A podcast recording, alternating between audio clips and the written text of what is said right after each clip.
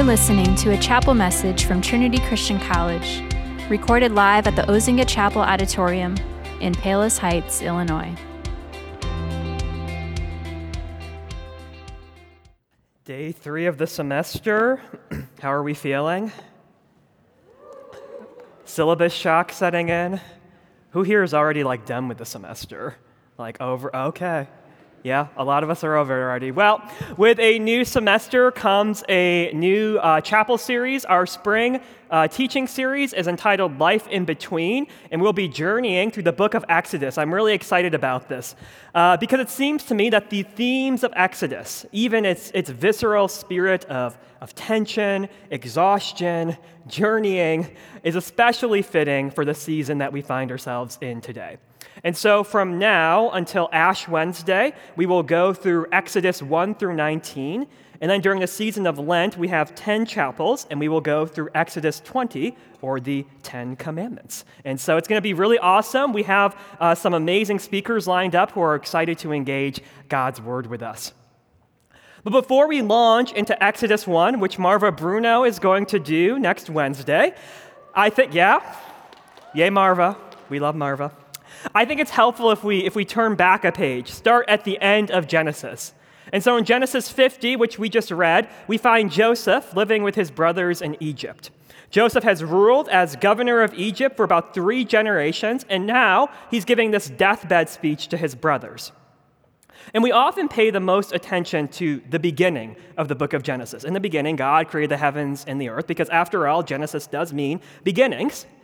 And if we zoom out, it's very interesting to see that Genesis opens with God breathing life into the cosmos and then closes in Genesis fifty with Joseph taking his dying breaths. As an entire book, Genesis serves as this case study to show how the sweep of God's promise, how the story of creation, fall, and redemption looks like in the life of God's people. And we find a hint at this redemption, at this resolution, in kind of an unexpected place. We find it on Joseph's tombstone. The text tells us, not once but twice, that Joseph dies at the age of one hundred ten. And this is strange because life expectancy in ancient Egypt was, was really short. It was about twenty or thirty years. And so for most of us here in this room, if you lived in ancient Egypt, you would probably be darkening death's doorstep by now, and well, some of you would probably be dead. But archaeological documents tell us that the Egyptian elite, like, like Joseph, were the exception. one hundred ten uh, might seem like a random number, but the Egyptians considered that to be a full age to die, this perfect lifespan for those whom God blessed.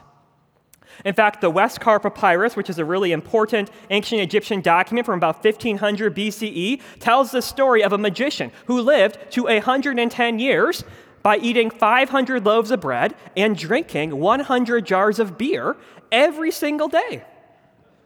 Might be a lesson in there for us. There's probably not. Not on this campus, there's not a lesson for us. It is important to the literary integrity of Genesis that Joseph dies at a satisfying age, because there's so much chaos throughout Genesis. Humanity falls into sin. People murder each other. Family members sell their brother into slavery. Famine hits the land. But God still brings about a good resolution. And it's the same for Joseph's part in the story. Joseph endures the worst and is still blessed by God. And so all in all, in Genesis fifty, it seems like the book closes on a warm note. But still, it's a little itchy. Joseph is hinting to us that there is more ahead when we move to Exodus. Joseph gives us a moment of tension at the end of this scene. It's a, it's a cliffhanger of sorts that expects us to turn the page to see what happens. And it's found in verse twenty-four. "Soon I will die," Joseph told his brothers, "but God will surely come to help you and lead you out of this land of Egypt.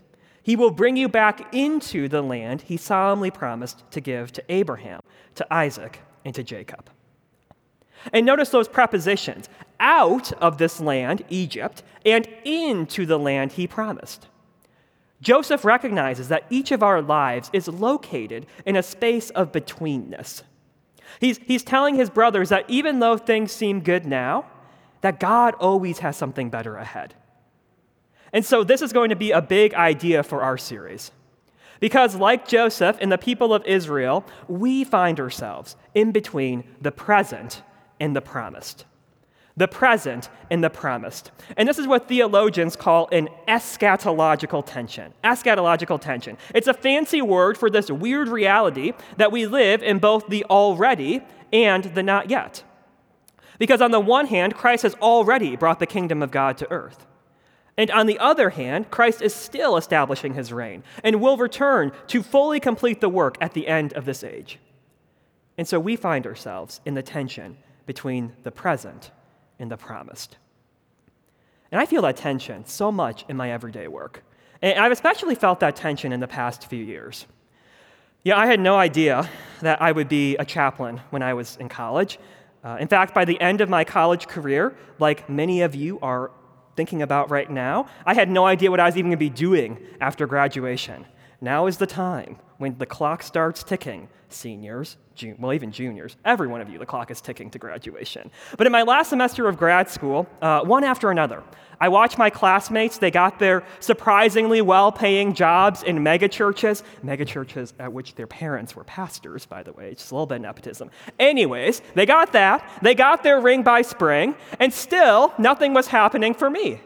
I would, I would get past a lead. I would send an email. I would start a conversation with a, a church or a college, and we just find it wasn't a good fit or something. Or I would see a job posting on the internet, and I would survive a Zoom interview, and then I would get a canned rejection email back two weeks later. And so a few months of unsuccessful searches later, I graduated, had a master's degree in my hand, and I still didn't have a job. And I was mad because, because I was top of my class, and quite frankly, I thought I was hot stuff. And I was complaining to this professor, and I was saying something like, oh, no one wants to hire me, you know. They, they, I just don't fit their mold. You know, I, I don't know what I can do that fits me. And this professor said to me, Ben, I have my dream job, and I'm still trying to figure out what I want to be when I grow up. You know, that statement has, has really rung in my head ever since. Because in many ways, I'm still saying something like that. I do indeed have a dream job of mine, but I'm still trying to figure out what I want to be when I grow up. And I hope I'm not alone there, because I'm reminded that all of us are on this journey of growing up with Jesus as our guide. And whether we like it or not, God has placed many waiting rooms along the way. It seems like we're always waiting for the next best thing. You know, the newest iPhone, the boyfriend, the girlfriend, the promotion, the tenure, the pro sports team recruiter, the grad school acceptance. But when we don't get it, we feel useless, feel lonely, we feel like a failure. But even in those moments, I think that we find a lot of hope in what Joseph saw. Because even though Joseph died before he saw the promise of God fulfilled in his family, he still says in verse twenty-five that God will visit us in the meantime. Visit us. And that's a strange word. Uh, the, the original Hebrew, that word for visit, pakad, it isn't about casually like stopping to say hi, like when you visit your friend in their room after visiting hours or something like that. The word, some of you visit like that though, but the word pakad gives a sense of, of interest, of intervention. It is a divine breakthrough, energized by the very heart of God. And we can't see it, but hidden underneath our English translation is this, is a special grammatical form that the biblical writers used when they wanted to intensify, when they wanted to boldface the meaning of an action. And so Joseph's words in verse twenty-five might be better phrased as God will surely, God will certainly visit you. God will surely take care of you. And so because of this strong hope, we set our eyes on the promised land, not on the present life in Egypt. God will visit us. But that's easier said than done, I know. You know, what happens when God hasn't knocked on our door yet? What happens when worse things happen in the meantime? What does it look like to trust God and journey with God and others when we find ourselves in between the present and the promised? I don't have all the answers. We have an entire semester to unpack these ideas, and even then, we won't figure everything out.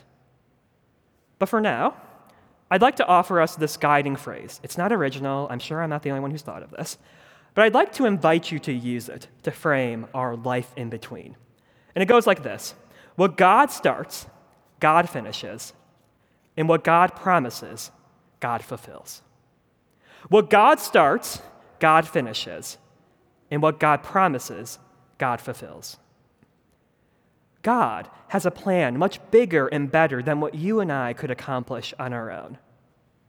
But at the same time, be careful not to treat God like, like a lifeguard on duty who only sweeps into action when the waves of life get rough and choppy. We can make our plans all we want, but sometimes what we plan is not what God has promised. We should expect God to call us and shape us in unexpected ways in those waiting rooms of life, just as the Israelites experienced. And so when we find ourselves in between the present life and the promised land, we rest in the hope that God is with us, accomplishing his purposes and calling us to join him in every season.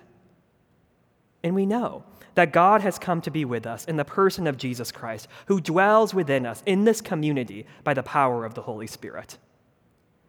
And so this semester, we will explore how God meets us in this life in between. We will study some very wild episodes in Israel's history: burning bushes, staves that turn into snakes, plagues of gnats, armies drowning in the sea, water springing out from rocks. In all of these moments, we will see that God continues to fulfill his purposes and obey the covenant that he made with his people. Our evidence of God's hand might not be as marvelous as the Israelites saw in Egypt, but we know that the same God of Abraham, Isaac, Jacob, and Joseph is with us today. And with the help of the Holy Spirit, we can discover a vibrant, flourishing life in between the present and the promised. And to see how the story continues to unfold, we turn the page to Exodus one. But for now, we have this hope. What God starts, God finishes. And what God promises, God fulfills. Thanks be to God. Let's pray.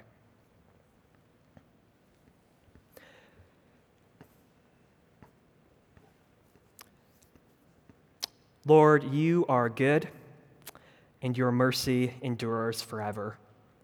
Your promises endure forever. Your faithfulness endures forever. And we give you thanks that you are not a God who abandons us in the waiting, but that you meet us, that you shape us, that you work with us.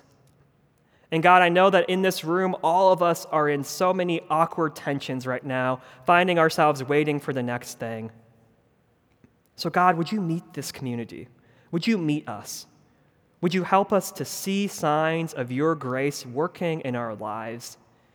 That even when things seem hard, confusing, challenging, frustrating, or tiring, give us the hope that you are still accomplishing your purposes. And we will give you all of the praise and glory. We ask these things in the name of the Father, and of the Son, and of the Holy Spirit. Thank you for listening to Trinity Christian College's Chapel Podcast. To learn more about campus ministries at Trinity, visit trnty dot e d u slash chapel.